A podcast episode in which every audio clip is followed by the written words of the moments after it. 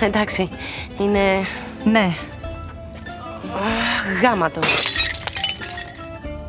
τι σκατά τρέχει με σένα. Sollte euch dieses Video gefallen, würde ich mich freuen, wenn ihr mich über Patreon, Steady oder PayPal unterstützt. Schönen guten Tag und herzlich willkommen auf rpgheaven.de. Ich habe ja zum Glück im Rahmen meiner Arbeit häufiger die Gelegenheit, Spiele bereits vor Release zocken zu dürfen und dann mit genug Vorlauf sie nicht nur durchzuspielen, sondern auch meine Meinung dann in ein entsprechendes Review gießen zu dürfen. Das klappt leider nicht immer und so ein Fall ist mit The Last of Us Part 2 eingetreten. Ein Spiel, auf das ich mich persönlich sehr gefreut habe, denn der Vorgänger, der hat mir sehr gut gefallen und da konnte ich leider erst anfangen mit dem Zocken, als wir alle angefangen haben, es zu spielen, nämlich nach dem offiziellen Release. Jetzt aber habe ich es durchgespielt, habe am Ende knapp 25 bis 26 Stunden auf dem Tacho gehabt und ich habe mir gedacht, ich will eigentlich noch was hier auf dem Kanal mit Last of Us 2 machen. Allerdings für ein klassisches Review ist es doch ein wenig zu spät und ich wollte einen etwas anderen Ansatz für dieses Video finden. Deshalb werde ich hier einmal nicht nur über das Game sprechen, nicht nur auf technische Sachen eingehen, sondern auch auf die ganze Diskussion, die nicht nur seit Release sehr wild im Internet abgeht, sondern auch in den Monaten zuvor. Wir hatten ja die berühmt-berüchtigten Story Leaks, die das Gespräch um The Last of Us 2 in bestimmte Richtungen gelenkt haben, die nicht unbedingt direkt mit dem zusammenhängen, was das Spiel letzten Endes geworden ist. Und ich werde auch im Konkreten über die Story sprechen mit einem dedizierten Spoiler-Part, aber hab keine Angst, bis dahin werde ich sehr neutral über einige Sachen berichten und wenn es um die Story geht, dann kriegt ihr genügend Warnung im Vorlauf. Hey, Morgen. sorry, ich habe total verschlafen. Gib mir eine Minute, ich zieh mich schnell an. Sprechen wir doch erstmal über die konkreten Eckdaten. The Last of Us Part 2 ist exklusiv für die PlayStation 4 rausgekommen und ist der Nachfolger zum ersten Last of Us, das 2013 für die PlayStation 3 herausgekommen ist und damals als hm, man kann es so ein bisschen als Spin-off zu den Uncharted Games vom Entwickler Naughty Dog sehen, nicht von der Story aus her, aber es fühlt sich schon sehr danach an, dass man die vor allem spielerischen Erfahrungswerte, die Uncharted ausgemacht haben, was ja Naughty Dogs eigene Art der Tomb Raider Action Adventures gewesen sind, als Grundlage genommen hat, das aber alles in eine endzeitmäßige zombieartige Story verpackt hat und statt den großen Klettereinlagen gab es hier einen dicken Schuss Survival Horror und Stealth Action. Was für mich allerdings viel wichtiger als Setting und Gameplay beim ersten Last of Us gewesen ist, waren die Charaktere und das Storytelling. Es gibt kaum ein Game, das es geschafft hat, mich innerhalb der ersten 15 bis 20 Minuten so emotional mitzunehmen und Empathie mit den Charakteren und deren Situation zu fühlen, dass mir die Tränen gekommen sind. Das konnte man ja aber auch von Naughty Dog fast schon erwarten, denn das ist ja ihre Stärke, vielschichtige Figuren zu schaffen, Charaktere, die nicht in Schwarz und Weiß denken, sondern sich in den grauen Bereichen der menschlichen Psyche bewegen. Eine Sache, die mir aber auch im Laufe des Spiels klar geworden ist, ist, dass die spielbaren Figuren vom ersten The Last of Us, also der ehemalige Familienvater Joel und seine Ziehtochter Ellie, die versuchen, in einem von Pilzsporen mutierten Amerika der Zukunft zu überleben, nicht wirklich Avatare des Spielers vor dem Fernseher sind, sondern eigene Charaktere mit eigenen Motivationen, Denkmustern und Handeln, die man vor dem Fernseher eben durch Eingaben am Controller und das Ansehen von Cutscenes begleitet, aber nicht wirklich beeinflussen kann. Gerade gegen Ende hin hat mich das Spiel mit Joel Sachen machen lassen, die ich als Spieler eigentlich gar nicht so machen wollte, die aber eben wichtig dafür waren, die Geschichte zu erzählen, die Naughty Dog mit Last of Us 1 erzählen möchte. Und ich kann mich noch echt gut daran erinnern, wie leer ich mich gefühlt habe beim Abspann, wie ich erstmal einige Tage alles habe sacken lassen müssen und interpretieren musste, was da eigentlich konkret passiert ist. Und ich bin zur Erkenntnis gekommen, dass es eine Parallele zu dem ist, wie die Charaktere Joel und Ellie sich gefühlt haben, deren zwischenmenschliche Beziehung, die sich im Laufe des kompletten ersten Teiles aufgebaut hat, wurde da auch in Frage gestellt und die sind an einem Punkt angekommen, wo sie selbst nicht wissen, wie sie zueinander stehen.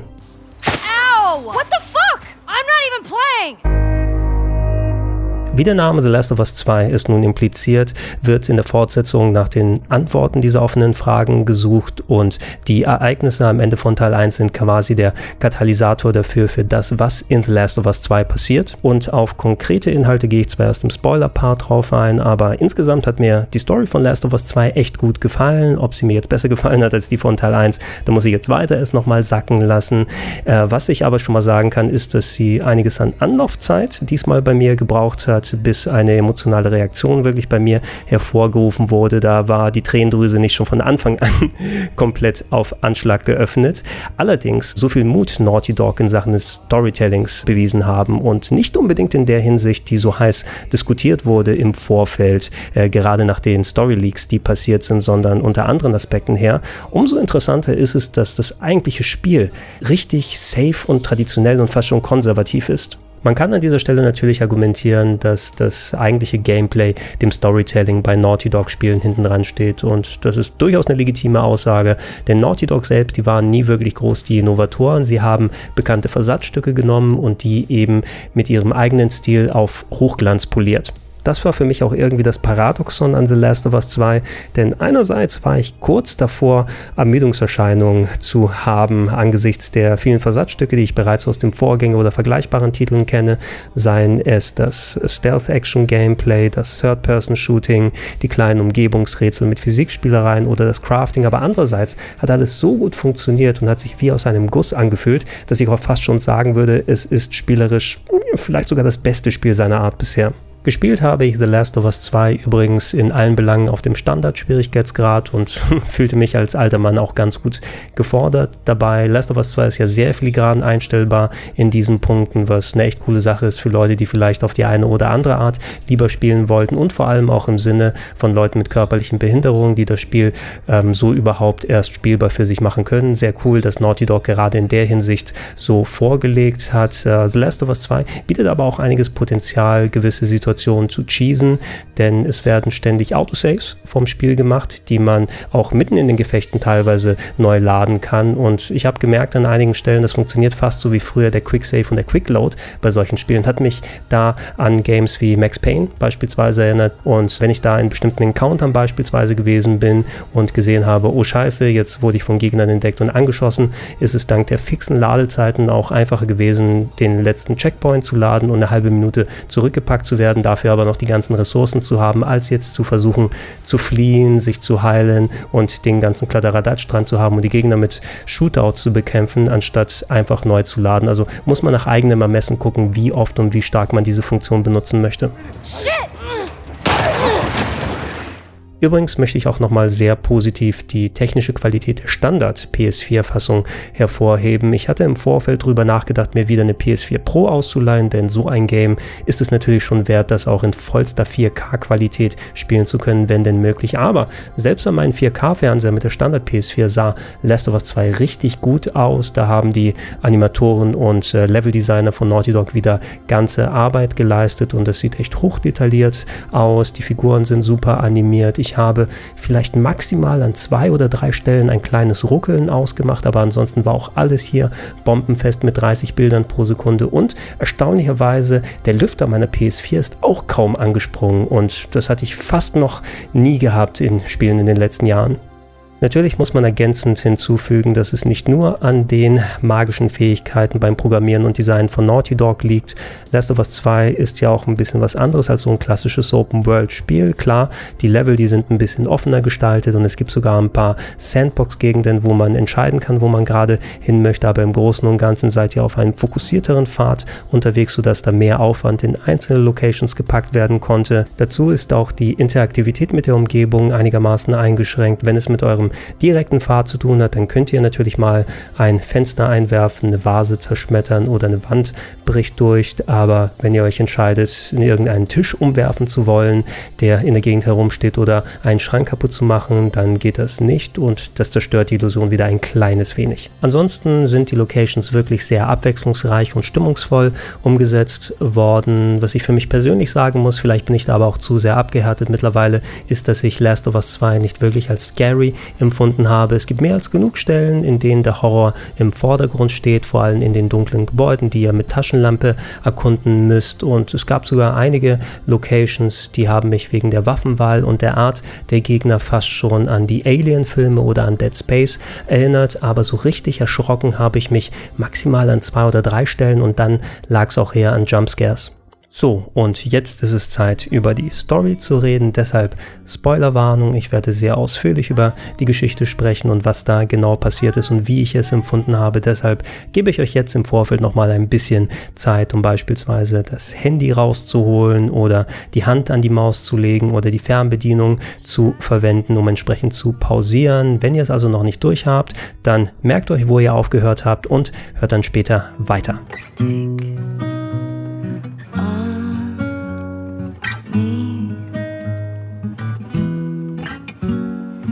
take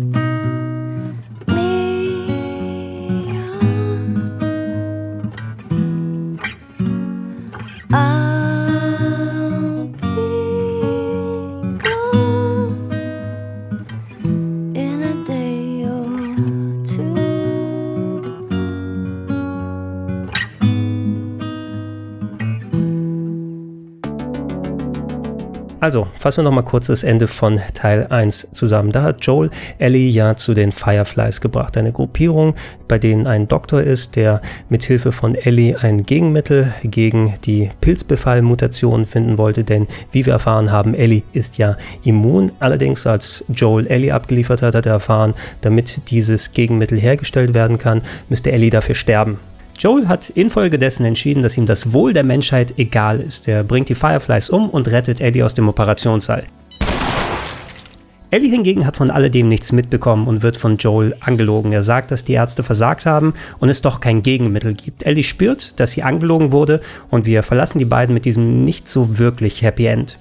Was ist denn Joel?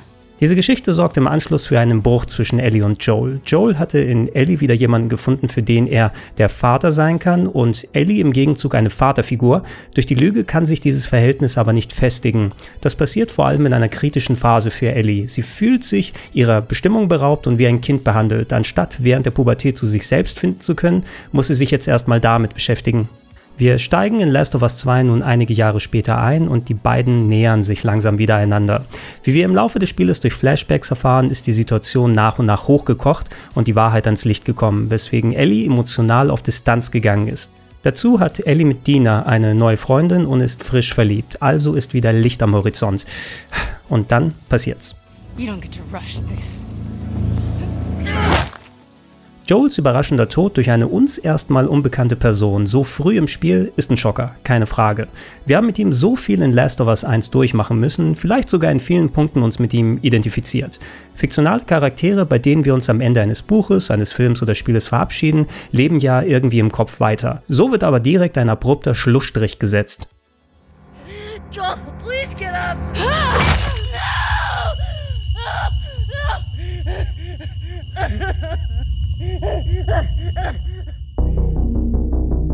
Was man aber auch sagen muss, ist, dass Joels Tod hier mehrere Funktionen erfüllt, die enorm wichtig für das sind, was Last of Us 2 am Ende aussagen möchte. Klar, mit Joel hätten Naughty Dog bestimmt Ansätze gefunden für eine spannende und mitreißende Story. Hier geht es aber um Menschlichkeit, die Definition von Gut und Böse, die Spirale der Gewalt, das Verhältnis von Emotion und Rationalität. Vor allem aber durch Ellie und Abby um Perspektive, wie Kontext, Meinung als auch Gefühle verändern kann. Dafür ist Joels Tod der Katalysator. Er resoniert auch beim Spieler vor dem Fernseher und entzieht wichtigen Figuren die Plot Armor, diesen unsichtbaren Schutz, vergleichbar zu den frühen Game of Thrones Staffeln. Sowas ähnliches hatten wir in Last of Us 1 mit Tess, Joels Partnerin, die früh im Spiel gebissen wird, aber das hier ist nochmal eine ganz andere Stufe. Mich selbst hat es erstaunlicherweise weniger mitgenommen, als ich gedacht hätte. Ich bin da eigentlich leicht abzuholen, wenn ich einmal im Spiel drin bin.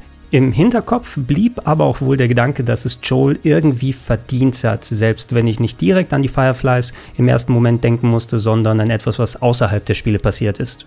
Bei Ellie grätscht das Ereignis mitten in ihre emotionale Entwicklung. Trotz der selbstverursachten Distanz zu Joel war und ist er ihre Vaterfigur. Jegliche Aussicht auf eine Beziehung auf Augenhöhe unter Erwachsenen quasi eine Familie zu haben, ist damit dahin. Ellie füllt diese Leere mit einem Rachefeldzug, hofft ihrer Wut und ihrer Trauer Herr zu werden, indem sie Joels Mörderin zur Strecke bringt. Joels Bruder Tommy gibt da den Takt ein wenig vor, da er genau die gleiche Lösung anstrebt und Ellie reißt die Leute aus ihrem Umfeld wie Dina und Jesse gleich mit. You going with her? Yeah. Abby hingegen ist die andere Seite der Medaille.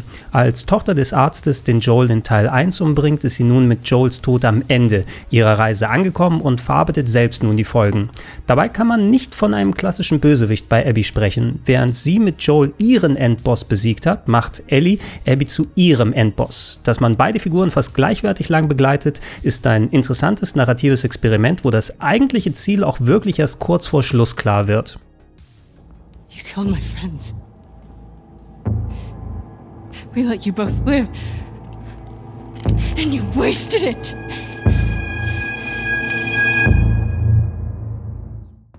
Um ihren Punkt deutlich zu machen, haben Naughty Dog sehr viele Parallelen zwischen Abby und Ellie geschaffen.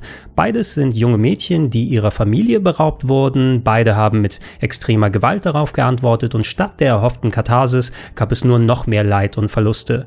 Abby verliert alle Personen, die ihr wichtig sind und versucht über Lev zu ihrer Menschlichkeit zu finden. Ellie leidet unter PTSD und verspielt mit ihrer Unfähigkeit loszulassen ihre beste Chance auf eine neue Familie mit Dina und dem Baby. Naughty Dog lassen dabei keine emotionale Stellschraube aus. Wir haben Schwangere auf beiden Seiten, Ellie bringt einen Hund um, mit dem wir im Anschluss per Flashback immer wieder Fangen spielen dürfen. Das kommt mitunter recht plump und plakativ rüber. Wenn man denkt, schlimmer geht es nicht, setzt die Story noch einen drauf und häufig muss man diese Dinge als Spieler auch noch durchführen. Nuanciert, das geht anders. Es funktioniert im Gegenzug dafür aber auch sehr gut und ich muss sagen, gerade der finale Endkampf zwischen den beiden, der hat mich richtig mitgenommen. I'm not gonna fight you. Yes, you will. Nachdem ich mit dem Spiel durch war, habe ich mich erstmal durch die ganzen geleakten Spoiler und das teilweise ätzende User-Feedback gearbeitet, vor allem weil es ja eine so große Diskrepanz zwischen dem überschwänglichen Kritikerlob und den niedrigen Scores der Spieler gab. Das ist eine echt komplizierte Sache, in die viele Faktoren mit reinspielen, aber wo auch deutlich wird, dass man da einfach nicht das klassische Totschlagargument bringen kann, von wegen, die Wahrheit, die liegt ja irgendwo in der Mitte. Das tut sie nämlich nicht.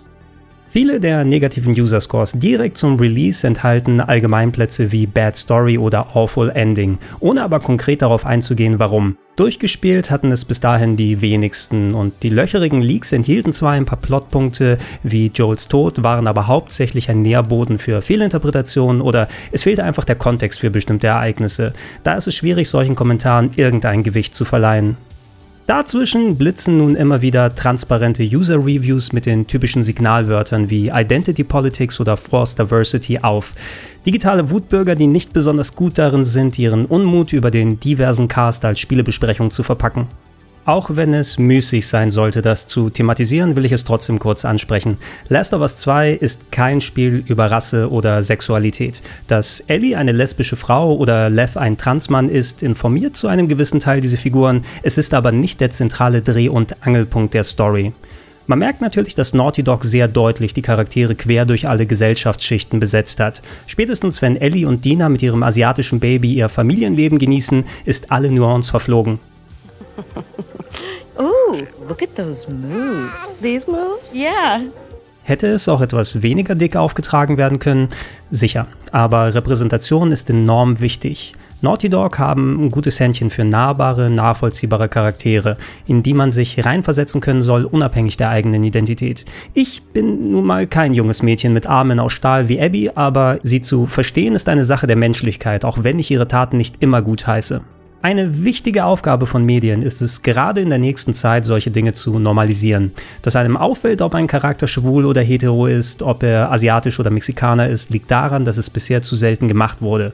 Dass es dazu in einem der größten Blockbuster des Jahres so umgesetzt wurde, hilft ebenso. Kommen wir aber zurück zu den negativen User-Reviews, die je weiter wir vom Launchtag uns wegbewegen, auch ein paar interessante Beobachtungen bieten. Wer hätte gedacht, man kann eine verständliche Meinung abgeben, wenn man ein Spiel erstmal gespielt hat? Unglaublich. Zum Beispiel gibt es Leute, die vom Gewaltgrad abgeturnt wurden. Kann ich verstehen. Last of Us 2 ist unerbittlich und scheut nicht, den Spieler Sachen machen zu lassen, die einem den Magen umdrehen. Hier geht es wieder um das Argument vom Anfang, dass man zwar Charaktere wie Ellie oder Abby spielen kann, aber sie nicht wirklich verkörpert. Last of Us 2 trifft die moralischen Entscheidungen selbst und wir müssen sie ausführen. So ähnlich wie mich die Horrorparts nicht wirklich gegruselt haben, konnte ich mich auch irgendwie von der Härte der Gewalt etwas lossagen. Vielleicht ist diese gewisse Distanz eben der Grund. Wenn ich keine Wahl habe, dann tue ich das, was ich tun muss, um das Spiel zu beenden. Leute reihenweise umbringen und nicht verschonen, selbst wenn sie um ihr Leben betteln. Ehrlich gesagt, das krasseste für mich war die Sturheit von Ellie, wenn sie den Absprung nicht schafft und weiter anderen Leid zufügt. Immer auf der Suche danach, ihr eigenes Leid zu beenden und nie die Kurve richtig zu kriegen. Oh, und die Szene mit Jahresarm natürlich. Bei den negativen User-Kritiken ist weiter auch der Storyverlauf thematisiert worden, oft mit gegensätzlichen Punkten. Den einen wird das Spiel durch Abbys Perspektive verleidet, andere hätten auf Ellie lieber verzichtet und mit Joel gespielt. Auch das kann man verstehen, jeder geht anders in so ein Spiel und vor allem in ein Sequel rein. Der Vergleich mit Metal Gear Solid 2 wurde häufiger gebracht, als Spiel, das einen in die Rolle einer Figur packt, die man eigentlich gar nicht kennt. MGS 2 ist aber trotz aller Unkenrufe zum Launch auch vielleicht das Spiel mit der besten Story der Serie, gerade weil weil es die Erwartungen untergräbt und wesentlich vielschichtiger ist, als man dachte. Last of Us 2 würde ich nun selbst in der Hinsicht nicht ganz auf die gleiche Stufe stellen. Ich weiß es aber zu schätzen, dass es was ganz eigenes macht mit der Story und nicht nur more of the same bietet. Für mich ist Spielen Emotion, ich möchte was spüren, ich möchte gefordert werden. Es dauert dazu sehr lang, bis deutlich wird, was genau Last of Us 2 wirklich von einem will. Ich hatte viele Stunden vor Ende das Gefühl, dass wir einen guten Ausstiegspunkt erreicht haben, dass gleich die Credits kommen. Stattdessen ging es weiter und weiter. Das war fast schon wie beim dritten Herr der Ringe Teil, wo der Film einfach nicht aufhören will. Aber so wie Ellie nicht loslassen kann, lässt auch das Spiel nicht los, bis sich Ellie von ihrem Hass befreit hat. Abby hat, nachdem sie Joel umgebracht hat, Ellie verschont. Sie war nicht Teil von Abbys Rache. Diese Entscheidung kostet Abby nun ihre Zukunft, jegliche Chance auf Normalität. Dass Abby mit Lev zusammenkommt und ihn unter ihre Fittiche nimmt, ist, wie sie es selbst sagt, etwas, was sie tun muss. I guess you don't deserve this. But also, I needed to. Lev nimmt hier fast schon die Rolle von Ellie aus Teil 1 ein und Abby wäre Joel. Zwei Personen, die einander brauchen, weil sonst niemand mehr für sie da ist. Mit vager Hoffnung auf eine bessere Zukunft bei den Fireflies. Ellie hingegen hat eigentlich fast das Maximum aus ihrem Rachefeldzug geholt. Jesse ist zwar gestorben und Abby hat am Ende überlebt, aber das Leben mit Dina und dem Baby scheint die ideale Zukunft. Jedoch hat das Morden ihr so stark zugesetzt, dass ihre Gefühlswelt nicht im Reinen ist. Warum kann es nicht vorbei sein? Tommy ist wie der Teufel im Ohr, der ihre Impulse befeuert. Als er auch nur den kleinsten Hinweis auf Abby findet, will er hinterher. Ellie will das auch, aber sie gesteht es sich noch nicht ein. Dennoch wirft sie alles weg, um der vagen Chance auf Erlösung hinterher zu jagen. Diese Konfrontation mit einer ausgemergelten Abby, ein Schatten ihrer selbst und wohl auch bereits infiziert, die Lev um alles in der Welt beschützen will und wenn es das Letzte ist, was sie tut, ist auch der wichtigste Moment im Spiel. Abby hat mehrere Male im Vorfeld die Spirale der Gewalt gegen Ellie ausklingen lassen wollen. Ellie hat das nicht zugelassen. Hier kommt aber der Moment, wo Ellie ihren Knoten vermeintlich löst, indem sie Abby und Lev gehen lässt. Hat sie erkannt, dass sie und Abby nicht viel anders voneinander sind? Oder hat sie Angst, dass wenn sie Abby tötet, es doch keine Linderung bringt, ihre Probleme bleiben und sie dann die letzte Möglichkeit damit ausgeschöpft hat? Man weiß es nicht. Ich bin übrigens heilfroh, dass Naughty Dog hier nicht den konventionellen Weg gegangen ist und Ellie und Abby als Team gegen einen noch größeren Feind hat kämpfen lassen. So ein Dragon Ball Twist, der hätte das gesamte Spiel untergraben und ich hätte echt im Strahl gekotzt. No. Just take him. So oder so hat Ellie das sehr viel gekostet. Ihr Leben mit Dina und dem Baby ist vorbei und dadurch, dass sie zwei ihrer Finger verliert, kappt sogar ihre letzte Verbindung zu Joel. Mich hat gerade dieser Punkt echt getroffen, denn ich spiele selber Gitarre und für mich ist das häufig ein Mittel, um Ruhe im Kopf zu bekommen, Stress abzubauen und zu entspannen. Wenn Ellie die Gitarre in die Hand nimmt, dann lässt sie ihren Schutzwall runter, sie zeigt ihre Gefühle über die Musik. Sie musste erstmal alles verlieren, um die Chance zu haben, als Mensch zu wachsen. Da endlich weiterzumachen, wo Joel es seit dem Ende von Teil 1 hier verwehrt hatte. Ob es eine bessere Lösung hätte geben können? Wahrscheinlich. Ob Ellie es auch geholfen hätte? Wahrscheinlich nicht.